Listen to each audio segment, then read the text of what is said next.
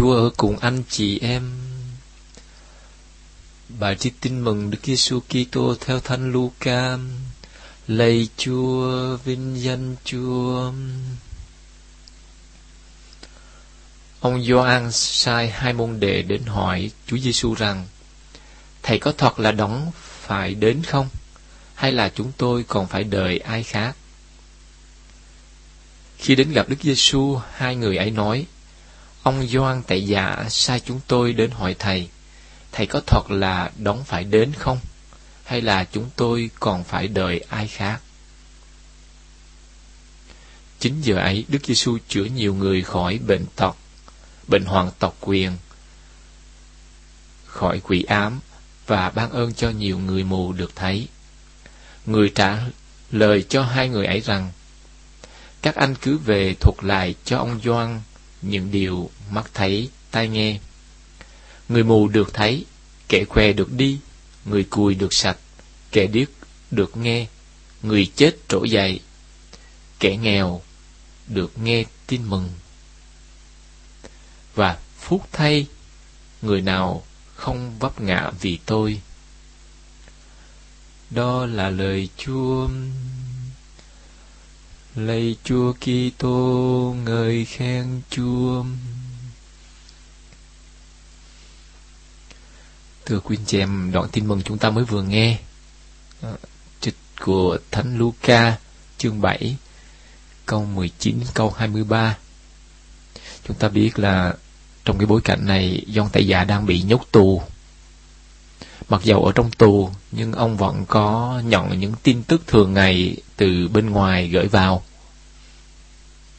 Thì tin tức thường ngày đó là gì? Là việc Chúa Giêsu chữa lành bệnh hoạn tộc quyền của rất là nhiều người. Chúng ta thấy cái cái đoạn tin mừng ờ, phía trước cái đoạn mà chúng ta vừa nghe ta thấy là Chúa chữa Chúa làm cho sống lại con của bà gõ thành Na Im chẳng hạn thì làm cho mọi người kinh sợ và tôn vinh Thiên Chúa và nói, và nói rằng một vị ngôn sứ vĩ đại đã xuất hiện giữa chúng ta và Thiên Chúa đã viếng thăm dòng người. Lời này về Đức Giêsu đã được loan truyền khắp cả vùng Jude và vùng Long Còn.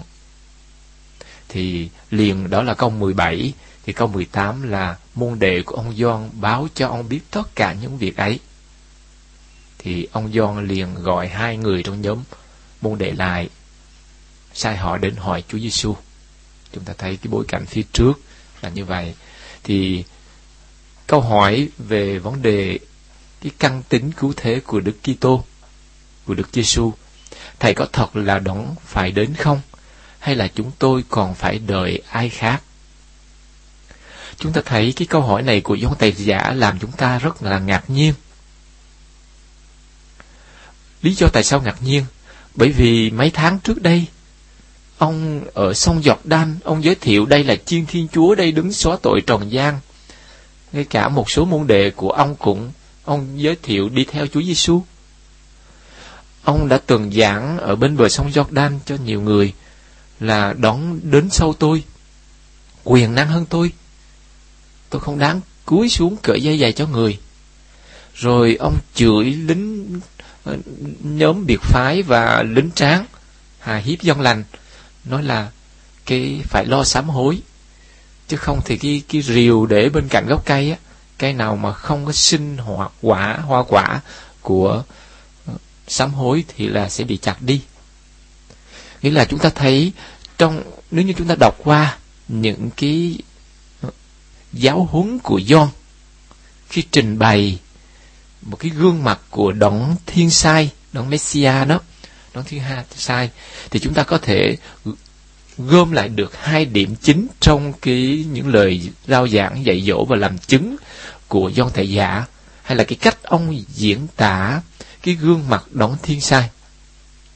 Đó là một vị thiên sai, một vị cứu chúa chiến thắng, nghĩa là thắng trọn. Thứ hai là một vị cứu chúa, y như là một vị thẩm phán, tức là phân biệt người lành kẻ dữ, thưởng người lành và phạt kẻ dữ. Đó, như vậy thì cái nội ờ, nội dung của những cuộc giảng dạy thông báo và làm chứng về động thiên sai của dân tây giả được tóm lược trong hai gương mặt. Ừ, qua hai hình ảnh, đó là hình ảnh của một vị thiên sai chiến thắng, y như là về việc quân sự vậy. Ừ, và thứ hai là một vị thiên sai, y như là một một quan tòa, xét xử. Ừ, chính vì vậy mà khi ông ở trong tù, ông cũng mong đợi ờ, ông cũng mong đợi rằng Đức Giêsu mà ông đã làm chứng là thiên sai đó. Ông cũng đợi từ ngài một cái cự chỉ là làm một cái gì đó để chiến thắng. Giải thoát ông. Ông đợi từ Đức Giêsu. Có lẽ ông đợi từ Đức Giêsu một cái gì đó, một cái quyền năng để mà xét xử cho cái công bằng cái chuyện ông bị nhốt tù bởi vua Herod. Nhưng cái mong đợi của ông nó không nó nó khác với cái thực tế Đức Giêsu đón thiên sai mà ông đã từng rao giảng giới thiệu và làm chứng ừ, đang làm bên ngoài. Ngày làm bên ngoài là ngày chữa lành, chữa khỏi bệnh tật quyền này, khỏi quỷ ám này, ban cho nhiều người mù được thấy này. Chứ Ngài không làm gì khác hơn. Như vậy thì rõ ràng những cái, cái lời rao giảng và nhất là những việc làm của Đức Giêsu nó không có ăn khớp với mà Gioan Tại Dạ giới thiệu nói về Ngài. Chính vì vậy mà ở trong tù Gioan Tại Dạ đặt lại vấn đề là liệu cái đón mà mình làm chứng từ hôm nay, từ mấy hôm nay, từ mấy tháng trước đây, có phải là đón phải đến không? Đón mà từ ngàn xưa trong cựu ước, Thiên Chúa đã hứa gợi đến phải chiến thắng quân thù để cứu do Ngài không? Đó mà sẽ đến để dẹp bỏ bất công, để xử những người có tội và thượng những người công chính không? Chúng ta thấy cái đó Ông đời từ một vị thiên chúa, một vị thiên sai với những cái hình ảnh của cựu ước, với những cái cách diễn tả về đấng thiên sai theo kiểu cựu ước. Rồi tới phiên ông, ông giới thiệu theo ngôn ngữ của cựu ước về vị thiên sai. Chính vậy mà trong tù, ông đợi, ông đợi vị thiên sai đó là một nghĩa cử gì đó để giải thoát ông chăng? Nhưng vị thiên sai đó ở bên ngoài chỉ đi giảng với người nghèo, cho người nghèo đi ăn uống với những người thu thuế tội lỗi và gái điếm. Đi chữa lành, như vậy thôi, rồi đi đâu giảng tin mừng, chứ không có làm cái gì khác. Theo cái viễn tượng của cựu ước và viễn tượng của dòng tại giả vẽ ra về một vị thiên sai.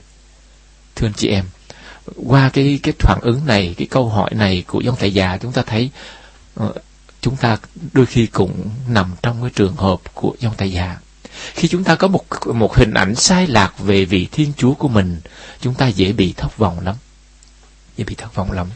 Chúng ta muốn vị thiên chúa của mình nghĩa là phải chiến thắng những quân thù những kẻ mình không ưa chúng ta muốn vị thiên chúa chúng ta của chúng ta cho chúng ta có lý và phải thắng lý chống lại những kẻ chống lại chúng ta hay không ưa chúng ta chúng ta muốn xét xử và muốn cái vị Thiên Chúa mình cũng xét xử những kẻ hung dữ chống lại mình. Nghĩa là muốn trừng phạt kẻ khác. Ừ. Khi chúng ta có một cái nhìn sai lạc về Thiên Chúa của chúng ta như vậy, thì trong đời sống thường ngày, chúng ta ứng xử cùng một cách sai lạc. Có nghĩa là luôn tìm cách chiến thắng người khác bằng mọi thủ đoạn. Chiến thắng về vấn đề tiền của, danh vọng, địa vị chiến thắng về việc lý luận ai đúng ai sai rồi đó là điểm thứ nhất hình ảnh về vị thiên chúa thứ nhất rồi nó nó nó phản ánh khi chúng ta có một cái hình ảnh về thiên chúa như vậy thì nó sẽ dội lên trong cái cách ứng xử và suy tư của chúng ta mỗi ngày. Cái điểm thứ hai đó là xét xử. Thường chúng ta hay xét đoán. Chúng ta vì có một hình ảnh về vị thiên chúa là thưởng phạt. Chính vì vậy mà chúng ta cũng muốn thượng phạt và đôi khi chúng ta thay quyền Chúa để thượng phạt, tức là trừng trị anh em mình. Ừ. Thì đó là cái cách ừ, cái cái hoàn cảnh của John tại giả hôm nay rồi cách đặt lại vấn đề, cái nghi ngờ, cái tính, thiên sai tính của Đức Giêsu cũng là cái cách thức mà thường ngày chúng ta sống trong tương quan với Chúa và tương quan với anh em mình. Thì Chúa Giêsu trả lời như thế nào cho cái câu hỏi về thiên sai tính của Ngài? Ngài vẽ ra một viễn tượng cứu thế của một viên gương mặt cứu thế khác. Ngài nói với họ là Thánh Luca khéo léo ghi liền sau cái câu hỏi của các uh, hai môn đệ của Gioan ở câu 21, Ngài khéo léo ghi như thế này. Chính giờ đấy lúc mà họ đang đặt cái câu hỏi này cho Chúa Giêsu đó thì Chúa Giêsu chữa nhiều người khỏi bệnh tật, uh, bệnh hoạn tật nguyền, khỏi quỷ ám và ban ơn cho nhiều người mù được thấy. Ờ, thánh ờ, Thánh Luca đặt liền trong cái cái cái câu này trong cái bối cảnh liền sau câu hỏi của hai môn đệ của Gioan. Thì sau đó mới rồi thánh Luca mới kể tiếp cái câu trả lời của Chúa. Là người trả lời hai người ấy rằng, các ông cứ về thuật lại cho ông Gioan những điều mắt thấy, tai nghe. Ờ, thấy và nghe, tai và mắt thì thấy cái gì người mù được thấy kẻ què được đi người cùi được sạch kẻ điếc được nghe người chết trỗi dậy kẻ nghèo được nghe tin mừng. Đó là mắt thấy và tai nghe. Như vậy, khi mà nói cái điều này đó, thì Luca trích dẫn lại à, um, khi khi Chúa Giêsu trả lời cho hai người này bằng cách trích ra những cái việc mà ngài làm đó, thì đó là ngài trích lại sách tiên tri Isaiah chương 26 câu 19, chương 29 câu 18 và chương 35 câu 5. Tất cả những gì đó thì Isaiah đã thông báo trước về cái viễn tượng của cái thời kỳ thiên sai. Đón thiên sai đến sẽ làm như vậy đó. Ừ. Đón thiên sai đến sẽ làm những cái việc mà Chúa Giêsu mới vừa thuật lại đó. Nhưng dần với thời gian, thì người Do Thái bị áp bức, bị các đế quốc đưa đi lưu đày, hay là làm khổ, chiếm đóng đô hộ như là đế quốc Roma chẳng hạn, đô hộ thời bấy giờ. Chính vậy vậy mà cái hình ảnh về vị thương sai được vẽ ra bởi tiên tri Isaiah đã bị lu mờ đi. Trong khi đó, cái hình ảnh của một vị thiên sai đến chiến thắng đè bẹp quân thù của Israel một vị thiên sai đến tru diệt người người xấu, người hung dữ, người ăn hiếp dân Israel và thượng cho dân Israel là dân công chính. Đó, cái hình ảnh đó nó nổi bật hơn là cái hình ảnh của vị thiên sai được uh, Isaiah vẽ ra trong viễn tượng của người tôi tớ đau khổ. Họ quên nó, họ lu mờ cái đó đi.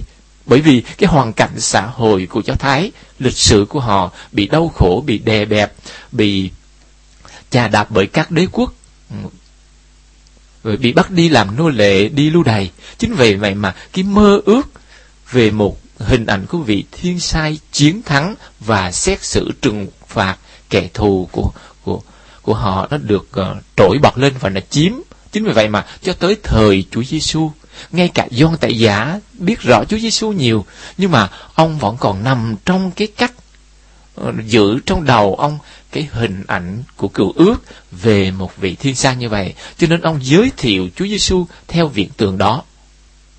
Thì Giêsu đó. Ừ. Chính vì vậy mà khi ông thấy thực tế những gì Chúa đang sống Chúa làm nó không phù hợp với những gì ông rao giảng. Ừ, ông nói với cái não trạng ông có về một vị thiên sai. Chính vì vậy mà ông mới đặt lại vấn đề và ông sai môn đề của ông đi hỏi Chúa. Thì Chúa trả lời bằng cách trích dẫn, tức là đưa ông trở lại đọc đúng cái chỗ trong Kinh Thánh Cựu Ước, tức là sách tiên tri Isaiah. Để hiểu cho rõ rằng đó, Isaiah vẽ rất đúng về vị thiên sai mà chính Chúa đang là người hiện thân cho vị thiên sai đó. Như vậy thì thưa anh chị em, nếu thực sự chúng ta bắt chước John Tại Giả, ở đây John Tại Giả có một điểm tích cực, đó là mặc dầu bị ảnh hưởng bởi văn hóa cừu ước của ông về một vị thương sai như vậy đó, nhưng mà khi thấy cái vị mà mình nói mình giới thiệu hành xử không đúng như mình giới thiệu thì ông tự đặt lại vấn đề và ông đi hỏi. Đó là điểm tích cực của John. Ừ. Như vậy thì chúng ta cũng bắt chước John bằng cách là khi chúng ta muốn Chúa làm cho mình, muốn Chúa trừng phạt cái người đó đó, muốn uh, Chúa phải biến đổi con mình, biến đổi vợ chồng mình, uh, muốn Chúa phải uh, trừng phạt những kẻ hung dữ, những kẻ uh, làm cho mình đau khổ trong cuộc đời, chẳng hạn như vậy. Mà nếu như mình không thấy bao giờ Chúa làm. Mình muốn Chúa chữa lành mình, mình muốn Chúa làm cho mình giàu có mà không bao giờ mình mình mình đạt được điều mình muốn. Có nghĩa là một khi như vậy có nghĩa là dấu hiệu mình đang có một cái nhìn, một cái quan niệm sai lạc về Chúa. Chúa không phải như vậy. Chúa không phải là kẻ chỉ đi làm phục dịch, làm theo cái ý ước muốn tham vọng trần thế của chúng ta. Ừ. Nhưng mà phải nhìn, cho nên Chúa mời gọi là nghe và nhìn. Chứ đừng bao giờ giữ trong đầu một cái quan niệm về Chúa như vậy. Rồi khăng khăng là muốn Chúa làm theo cái quan niệm mình có về Chúa. Nhưng Chúa mời gọi, trước cái câu hỏi của do Chúa mời gọi là hãy lắng tai nghe và hãy nhìn. Nhìn những biến cố trong cuộc sống. Xin Chúa cầu nguyện cho bất bệnh mà không thấy bớt nản lòng bỏ, không cầu nguyện nữa. Sai. Sai. Như vậy trong trường hợp đó là bắt Chúa phục dịch mình.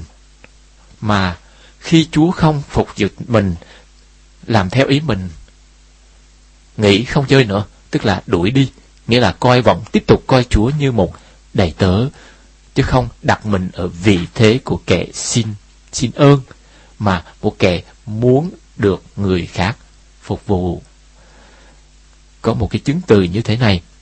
Là trong một nhóm các bà mẹ thường hợp nhau để cầu nguyện cho con, cho chồng. Họ cầu nguyện nhau hàng tuần như vậy. Họ cầu nguyện tha thiết lắm. Ừ, thì có một cái bà mẹ kia ờ, ở trong cái nhóm đó cầu nguyện bốn năm năm trời rồi. Cho con mình nó bớt hư, nó trở về đường nay ngay nẻo chính, nó nó giữ đạo lại. Mà cầu nguyện hoài không được. Ba năm, bốn năm sau được một ngày kia không những là nó không chịu trở lại đạo không những là không nó không trở nên ngoan hơn mà nó kết thúc cuộc đời nó bằng một việc là bị nhốt tù. Vì nó phạm một tội ác cho nên nó bị đi vào tù. Bà thất vọng lắm, bà nói từ 4 năm 50, 4 năm năm nay trong cái nhóm cầu nguyện chuyên biệt cho con, cho cái, cho chồng. Ừ, con trung thành như vậy mà Chúa không nhậm lời rồi không nhậm lời thôi bây giờ Chúa lại đẩy con con đi vào trong tù như vậy bà trách Chúa và bà nản bà muốn bỏ nhóm không tiếp tục cầu nguyện cho con cho chồng nữa thì các bạn bè các bà trong nhóm mới khuyên bà nên khiêm tốn và can đảm tiếp tục cầu nguyện có thể là Chúa có một chương trình nào đó. Ừ. Thì bà nghe lời bạn bè bà ở lại, bà tiếp tục cầu nguyện thì ba tháng sau khi con bà vào tù, ở trong tù nó gặp một vị tuyên ý trong tù buồn nó khổ nó suy nghĩ lại rồi nó gặp một vị tuyên ý nhà tù thế là nó trở lại đào ừ, trở lại đào nó sống tốt hơn. Như vậy chúng ta thấy cái đường nẻo của Chúa, Chúa hành xử như vậy đó. Đôi khi qua cái biến cố nhà tù, người con kia mới có thể trở lại được. Chứ chưa chắc ở ngoài tù, nó đủ thời gian hồi tâm để trở lại với Chúa. Cho nên, đó, bà này nếu như bỏ cuộc, bà này có một ờ, cái quan niệm về Chúa như vậy đó. Con xin Chúa phải làm theo ý con như vậy Ừ. mà Chúa lại có cái đường lối cách thức làm khác để mà nhầm lời chúng ta. Đôi khi cầu nguyện là được rồi đó, nhưng mà chúng ta không thấy được bằng cách nào Chúa ban cho chúng ta mà thôi cho nên chúng ta xin Chúa cho chúng ta biết uh, luôn luôn khi mình thấy những gì mà thấy mình không không uh, không được nhầm lời hay là có một cái gì đó mình cầu nguyện hoài từ lâu nay không được thì hãy coi lại cái quan niệm của mình cái ý niệm của mình về Chúa có đúng hay không. Hãy coi lại cái tương quan giữa mình với Chúa là mình là kẻ điều khiển và muốn Chúa làm theo ý mình hay là mình là kẻ đi xin ơn. Mình là tớ, Chúa là chủ, hay là Chúa là tớ, mình là chủ. Thì như vậy, chúng ta mới có thể được nếm hưởng cái mối phúc mà ở cuối đoạn tin mừng này Chúa nói.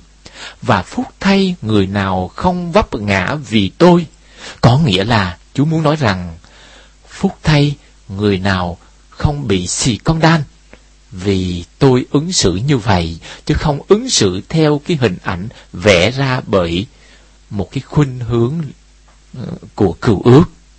Bởi mà dân do thái thời bây giờ đang mang trong cái đầu về một hình ảnh một cái vị thiên sai uh, chính trị tròn đời đến đánh giặc ừ, cứu dân Israel. Ừ. Cho nên để có được cái hạnh phúc đích thực trong đời Kitô hữu chúng ta chúng ta còn phải hỏi Chúa xin Chúa cho chúng ta có một cái nhìn đúng về Chúa chúng ta còn phải gặp Chúa để có thể thấy và nghe những gì Ngài làm và những gì Ngài dạy để chúng ta không bị xì con đan trước những nghịch lý của thông phận đời người chúng ta. Như vậy, chúng ta sẽ có được cái mối thức đích, cái mối phúc đích thực nhất đó là phúc thay người nào không vấp ngã vì tôi như Chúa đã nói, đây là một mối phúc mới, ngoài những mối phúc trong tám mối phúc thật. Amen.